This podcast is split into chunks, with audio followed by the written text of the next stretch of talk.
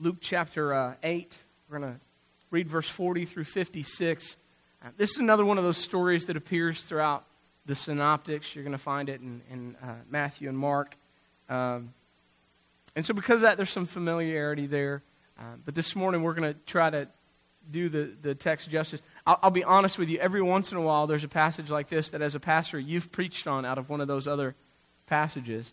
And uh, this week, I, I, had, I had initially thought, oh, this will be a good week to start getting ready for Uganda, and I can start outlining some things. And Because I've preached on, on this bleeding woman, and I'll break them up, and we'll have the bleeding woman, and then we'll talk about uh, Jairus and his daughter. And, uh, and God, you know, in his providence, is like, nope, I'm not going to let you find that old sermon.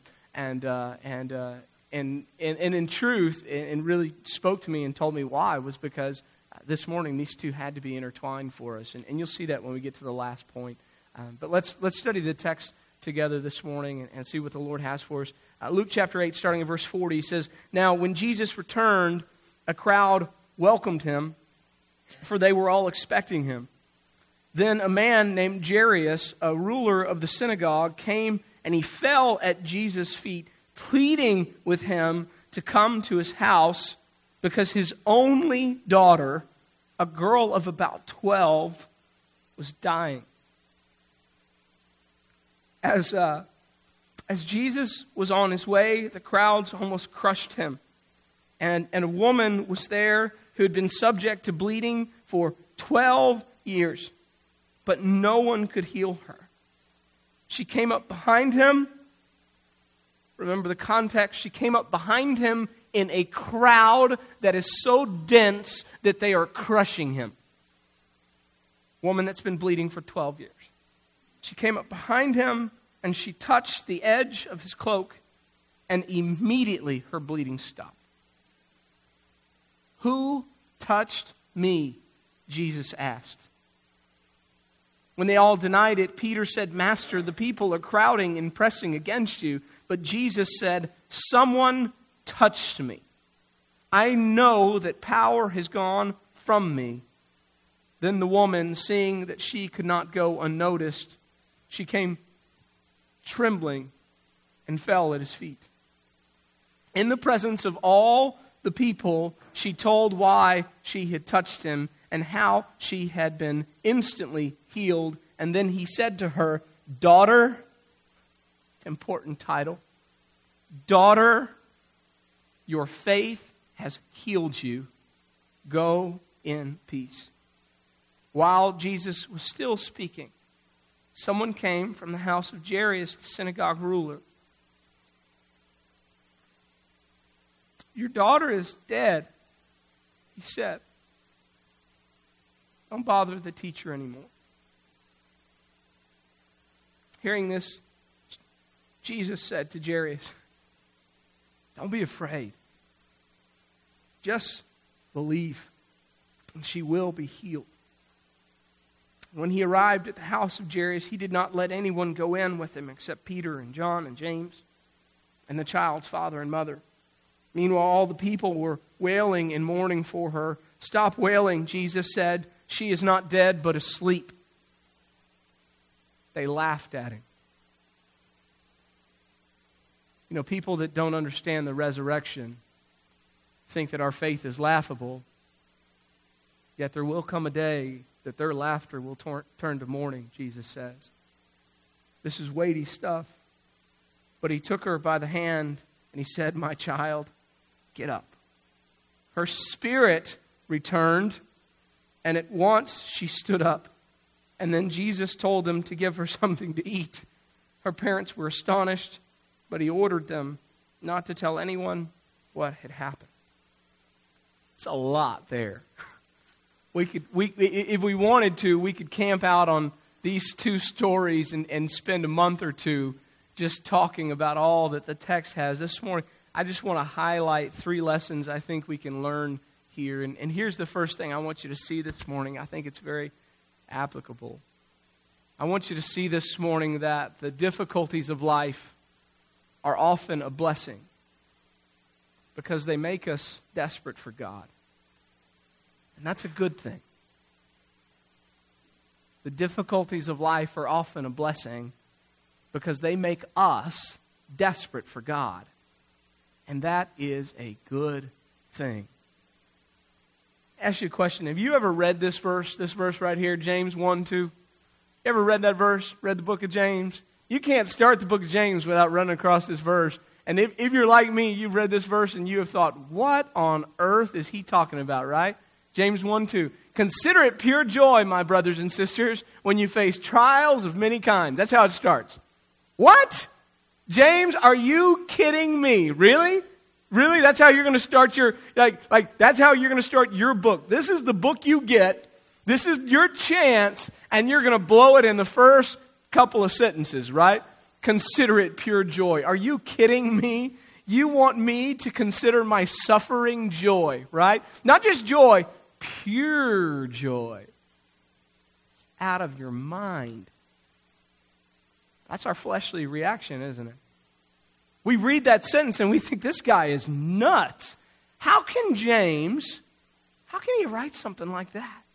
How can he write a sentence that bold to start off his letter to, to a church that is facing persecution? How can he be so bold as to not say, Oh my goodness, I'm so sorry that you're hurting and, and I feel your pain and I, am praying for you. And, and, and, and we're, you know, I, I mean, he, he doesn't begin that. He says, Consider what you're going through pure joy. That's how he begins his letter to a suffering church. Can, how? how? How do you have that kind of gumption to write that kind of sentence to people that are suffering. And, and well, here's how. Because James knows that when life is difficult, when, when we face trials and hardships, though those things are tough, though those things are, are hard, though those things are not fun, James knows firsthand that those things are also not all bad. Because though they're hard, and though they're difficult, and though they hurt, he knows that it's in those moments that stubborn people, well, like you and I, are more prone to turn to the one that can help. He, he knows that, that in those moments, we, we are more likely to turn to God, to, to rely on God, to, to run to God. They make us desperate for, for God, for the one that is, is greater than we are. They get us to a point that we come to the end of ourselves and we said, listen, I can't handle this, God. I need help. And, and when we get to those moments and we're in the middle of that suffering, that's the only time that stubborn people ever give up and say, God, I need help. Those are the moments that make us want God, that make us want to run to the God that is always available and always sufficient.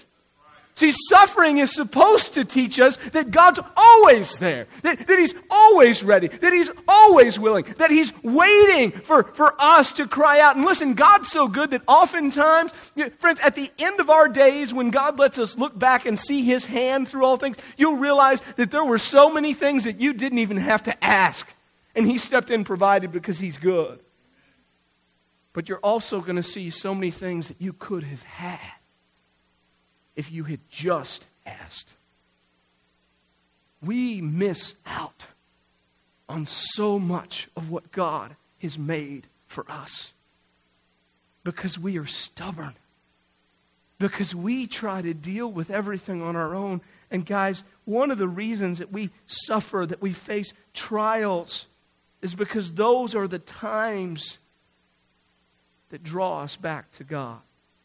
Those are the times that make us desperate for, for God. And, and that's what we have in the story, right? We have a dad. And, and here's this dad, and this is his only daughter. Luke's the only one that tells us that. You can read it in Mark and Matthew, and maybe you have, and you think, well, his daughter, and, and your heart goes out because, like, I've got a three and a half year old, and she's like my princess. And, and that girl yesterday, oh my gosh, at a soccer tournament where there's like one bathroom, and, you know, it's the men's, and it's stinky, and, and here, and she's potty training, and mom's not around, and I'm just, no matter where we are, Daddy, I got to go. And I was like, yes, princess, come on. All day, wrapped around my finger. She does. She's got me wrapped. I mean, she's just leading me around all day long. She's got me. Here's a father and his daughter, his princess. and she is dying. She's 12. He's only had 12 years. He hasn't even had a chance to, to, to, to see her grow. I mean, he's, he's batted off the thought of boys at this point, but she's about to become a young woman, 13. So much of life is ahead of her. All those hopes and dreams, walking her down the aisle, handing her off to another man. I mean, all this stuff, all the things that dads long to do with their daughters. And, and he's come to this point, he, really, none of it's going to happen. None of it. And, and, and, he, and he's tried all the doctors. Jairus is, is trying all the doctors. He's done all that he can, and he realized that he can't fix this problem. He is helpless, but he's not hopeless. He hears that Jesus is there. He's heard the stories, and so he comes running. I, I don't imagine this is one of those moments that he casually walks up to Jesus and he bows down. I think he almost bowls him over. He hears that Jesus is here and he comes running and he falls at his feet. And, the English version says he pleads with him. The, the word in Greek means to, to, it's almost to pull on him. It means to call to one side. He's coming. Jesus, please come with me. He's yanking him along. Please come with me. My only daughter is dying. And Jesus is compassionate, and so he goes, right? He goes. He, he meets this man in his moment of desperation, and he's going to go with him. And then we have this woman. She's desperate too. Now, her situation is totally different. Her difficulties are totally different, but she's desperate too. For 12 years, she has suffered. The young girl is 12 years old. The older woman has suffered for 12 years. For 12 years, the doctors have not been able to fix her bleeding. For 12 years, she has bled every single day of her life. Can you imagine the toll that that would take on your body? Just the lack of iron alone. Can you imagine how anemic this woman must be? This is, there's no blood transfusions now.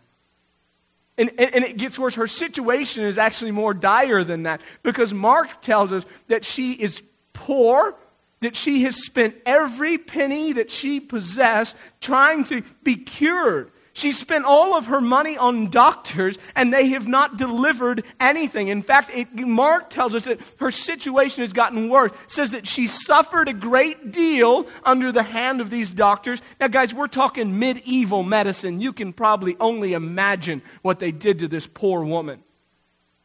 She suffered a great deal, and now her condition is actually worse than it was before. This is her story. She's washed up, she is worn out, and she has no other place to turn. And so when she hears that Jesus is near, she gets desperate. Can I ask you, what's the weakest moment you've ever been in physically? Is it when you had the flu? Did you break something? What, what was the, the weakest, like, you ever felt? Maybe you had pneumonia. You just couldn't get across a room almost, right? I want you just to picture this. You are the weakest that you have ever felt, and healing is available, but to get to it, you've got to grow, go through a crowd, a raging crowd of people. And that's where she is. This woman that, that has no energy somehow pushes her way through a crowd that is raging and crushing against Jesus. I, I, I, imagine she had to get low, people. I do. I think, she, I think she's on the ground. I think she's just, I think this is why she's, she's, she's reaching, she's grabbing for him. She is desperate. It's in this moment of desperation that God meets her desire. Can I say that again? It's in this moment of desperation that God meets her greatest desire and she is healed. See, friends, here's the truth. Again, God's always available and God's always sufficient. So, why is desperation such a gift from God? Why, why are trials and sufferings, why, why are they actually a gift from God? because they make us desperate for the one that we need. They make us desperate for the one that's always available. See, here's the truth Jeremiah 29 13, right? This is the promise of God. You'll seek me and you'll find me when you seek me with what? All your heart. Does God promise that we'll find him when we seek him half heartedly? Does he promise that we'll hear from him when we think that life is fine and we're completely comfortable? Is that the promise? We hear from God when? When we seek him with everything that we are.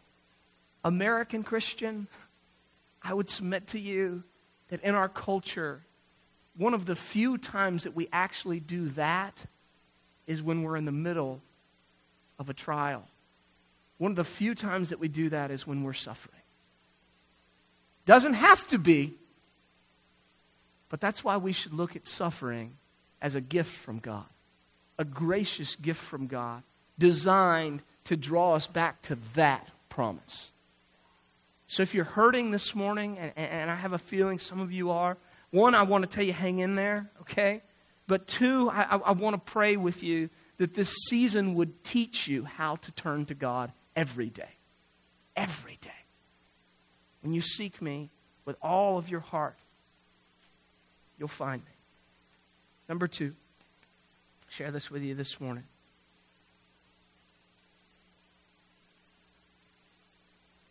I want you to see this morning that the beauty of the gospel, the beauty of the gospel is the presence of Jesus in the midst of our problems. This is the good news, by the way. This is the good news that everyone missed. Everyone. Because they wanted deliverance. Everybody wanted to get out of the situation. That's what they thought the good news would be, right? I mean, the Jews were looking to get out of their situation. They, they wanted deliverance. They, they wanted dominion. They wanted to rule. They wanted to reign. And, and God says, here's the good news. I'm going to come into your situation and, and I'm going to deliver you from something far greater than the Romans. I'm going to deliver you from the bonds of sin. That's what I'm going to do. I'm going to give you real life. And then, one day, that great dominion will come. And so, uh, I'll, I'll, let you in on, on what we, we don't read into this text because we're not Jewish. Ready? This is the point that we miss. Uh, and, and I just, as, as a Jew, you would read this and you go, oh my gosh. Oh my gosh, right? Here's what this text is really all about for them Jesus got his hands dirty. That's it. they would read these two stories and, and, and they, would, they would be completely put off with this kind of Messiah. They would, absolutely. Who, no, there's no way that this guy can be from God because look at him. He has just got himself all dirty.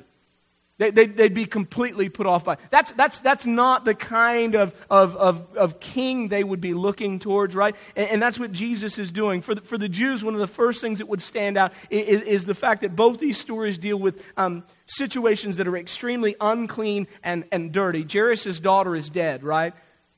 Jewish ceremonial law, which they followed to a T and, and then some. They crossed all the T's and dotted all the I's in ceremonial law. Uh, it, it, was, it was against the law ceremonial to touch a dead body or you'd be unclean.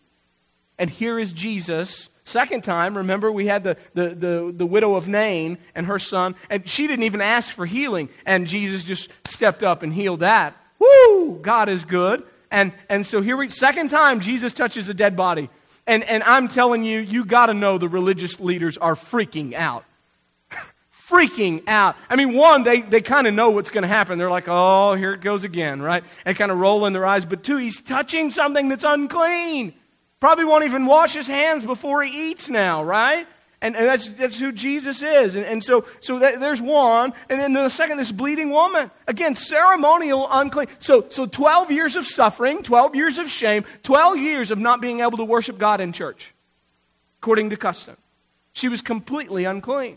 And in fact, some people would have asked her to live outside of town. Can you imagine that? No, out. Don't touch me. Don't touch me. I mean, that's why she, this is a crowd moment. People probably, they're so focused on Jesus, they don't see who's actually pushing through them. This is, this, is, this is two stories about extremely unclean, extremely dirty situations. And to Jews, this would jump off the page. The, the, their leaders, Jewish leaders, would do everything in their power to avoid such people. Their religion was a religion of avoiding the dirty, of, of avoiding the unclean. That's Jewish religion. We've got to avoid all the dirty and the unclean.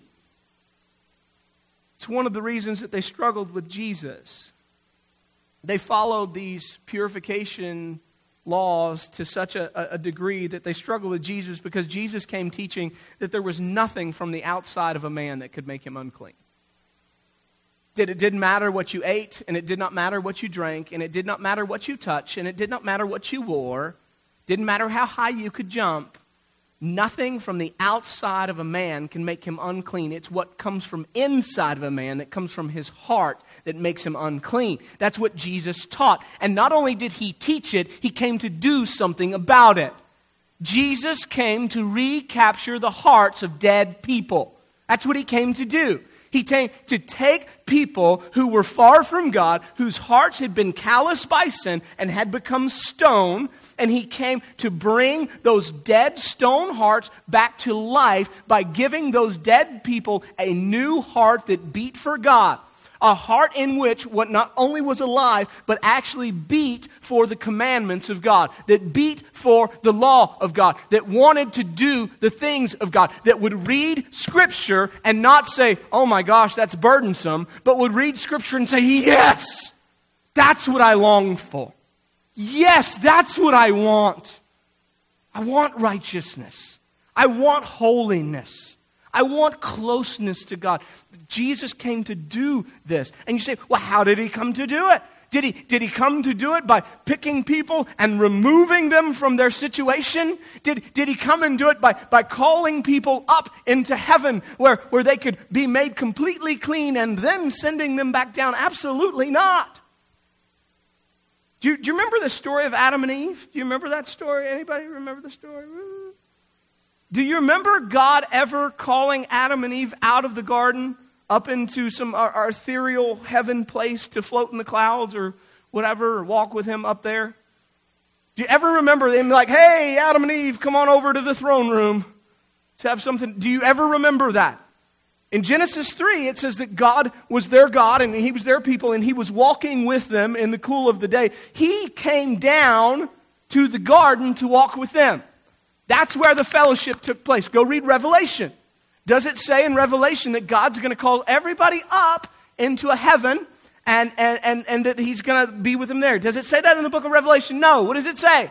Heaven is going to come down God is going to recreate the earth, and then God is going to do what? God is going to come down and be with his people. This is the heart of the gospel. A God who, who is, is all powerful, all knowing, all loving, all good, all just, stepping out of all of that goodness, stepping down into humanity. That's the goal. And so Jesus is called what? Emmanuel, which is what? God with us. This is the beauty of the gospel a God that loves you so much that he steps out of perfection and he steps into your mess. He steps out of perfection and he steps into your unclean life. This is the gospel. That's what's on display. Jesus came to dirty people in order to make them clean, and he can only make them clean in the midst of this place in the midst of humanity. He doesn't get to clean you later, He's got to clean you now. That's why Jesus came to get in the midst of your life. Now, hear me. This is gonna this is gonna freak some of you out because in church you've been taught uh, religiously that there are some areas that you're just supposed to never talk about. There are just some things we're supposed to keep secret, right? Now, there's not an area of your life that should be off limits to God. And, and, please hear me, you people. I know you. I love you. I had this conversation with Hope once.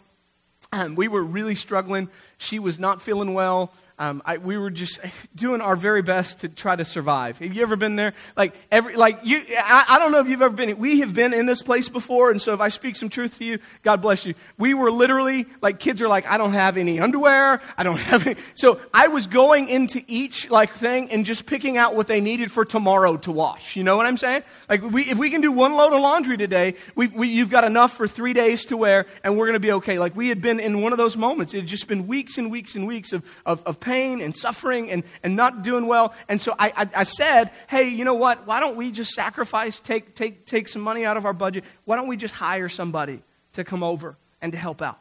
Right? And this is, this is her response. And, and I think it's so funny because I've talked to many other women. This is your same response. She goes, I could never do that. I'd have to clean house first. Dumbest thing I've ever heard, but, but I, like I've heard so many women, no, no, even women that actually have somebody come help take, uh, take care of the house, they pick up first. That's the stupidest thing on earth.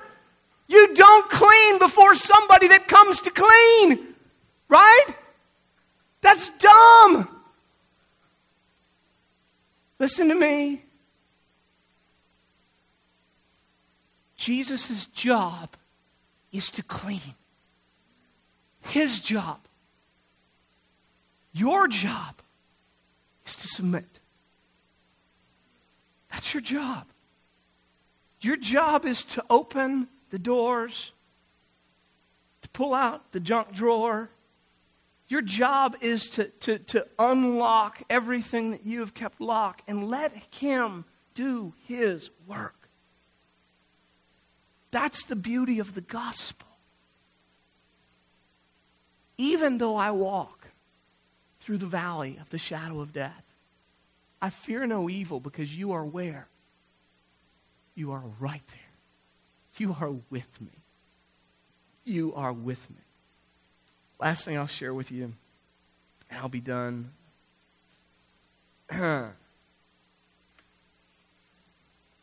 Would you see this morning that life's interruptions are often divine opportunities? So this is why you have to preach these two stories together.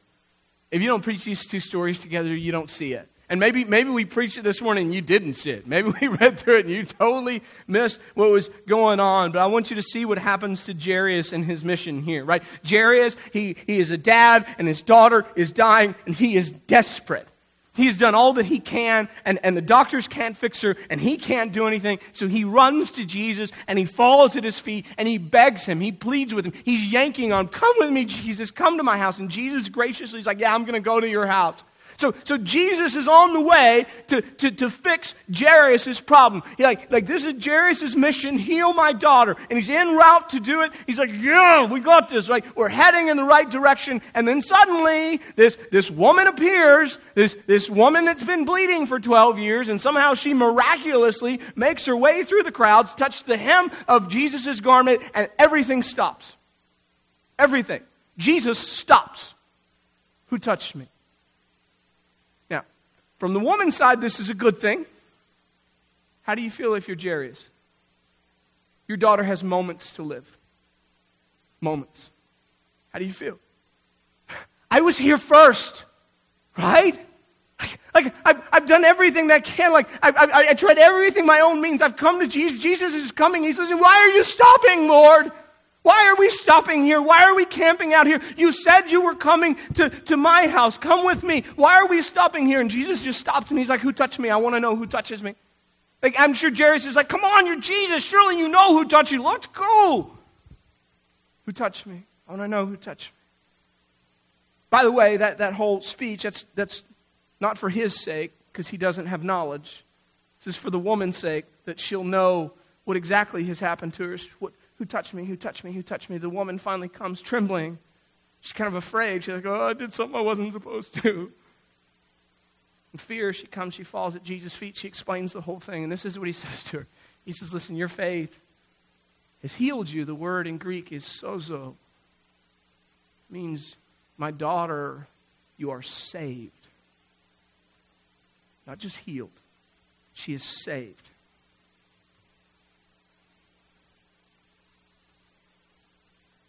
Jairus gets some bad news in the midst of this. in the midst of this, when Jesus stops to deal with this woman, his daughter dies in that moment. And he's crushed, and he's about to say, Don't worry about it. Forget it. Sure, there's anger there. Forget it, God. I came to you. I wanted it. Forget it. And Jesus was going, No, no, no. You just believe. Come on. And, God not only heals his daughter, eternity changes in this moment. Eternity changes in this moment. In the middle of Jairus' interruption, eternity is changed. Wonder, how do you respond when your life is interrupted? When your plans aren't going your way, do you throw a fit? Do you get angry? God, come on, God. You said, let me, let me just encourage you with this. Maybe when God is interrupting your plans, it's because He is changing the course of eternity in the midst of fixing your situation.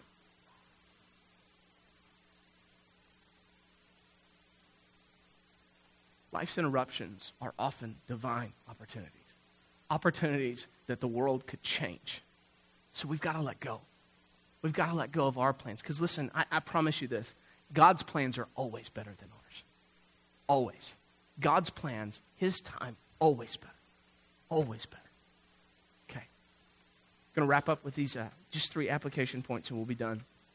Um, if I'd looked at my notes, we'd be on time, you know, would be, but I didn't, so Happy Mother's Day. Um, here we go. Application, real quick. Number one, I want to challenge you um, because of this text to know uh, your need. Right? Guys, we need Jesus. We need to stop acting like we don't. It's just, it's just time to. I, I would rather live a life in which, in all situations, I just, just proclaim to the world, I am an idiot, I need Jesus. Right? Like, just, just if, if we get to that point. Because here's the deal when you're desperate for God, it's not that God changes, God is always available and He is always sufficient. So we have to know that. We have to know that we are people in need and we have the greatest resource available ever. Unchanging sufficiency is available to us. So we need to know that we need it. You can either have God do it or you can try to do it. I can tell you which one's going to end up better. Know your need, okay? Two, um, let the gospel work in your life. I almost put work down deep in your life because I think that might be a better illustration. Okay? Why did Jesus come? Why? To get his hands dirty. That's the heart of the gospel. Jesus, you, this, this, this, this bad theology of Christians, like, no, no, no, I can't, I can't let God into that spot. That spot's too dirty for God. I've got to clean it up first. No. His job is to clean the dirtiness. That's why he stepped out of heaven. Okay? You are denying the, the Savior from his mission in your life. That's what you're doing when you try to clean up the mess. Right? You're saying, Jesus, you made a mistake stepping out of heaven. I got this. Let, that, let the weightiness of that sit there, okay? Stop it. Stop it. Stop it. Two reasons. One, you're wasting your time. According to the Bible, you cannot clean yourself up. Can't do it. Absolutely cannot. Goes back to number one, you got to know your need for Jesus. Okay, so stop it. You're wasting your time. Okay, two. Two. I don't know about you. You've ever had somebody come clean your house? you ever had a professional do it? Right? I mean, I don't know if you have. but You should do it one time. You ever walk into like some place where professionals clean? You're like, ooh. Dang. You mean you're supposed to scrub baseboards? Psh. I like them to look a little off white.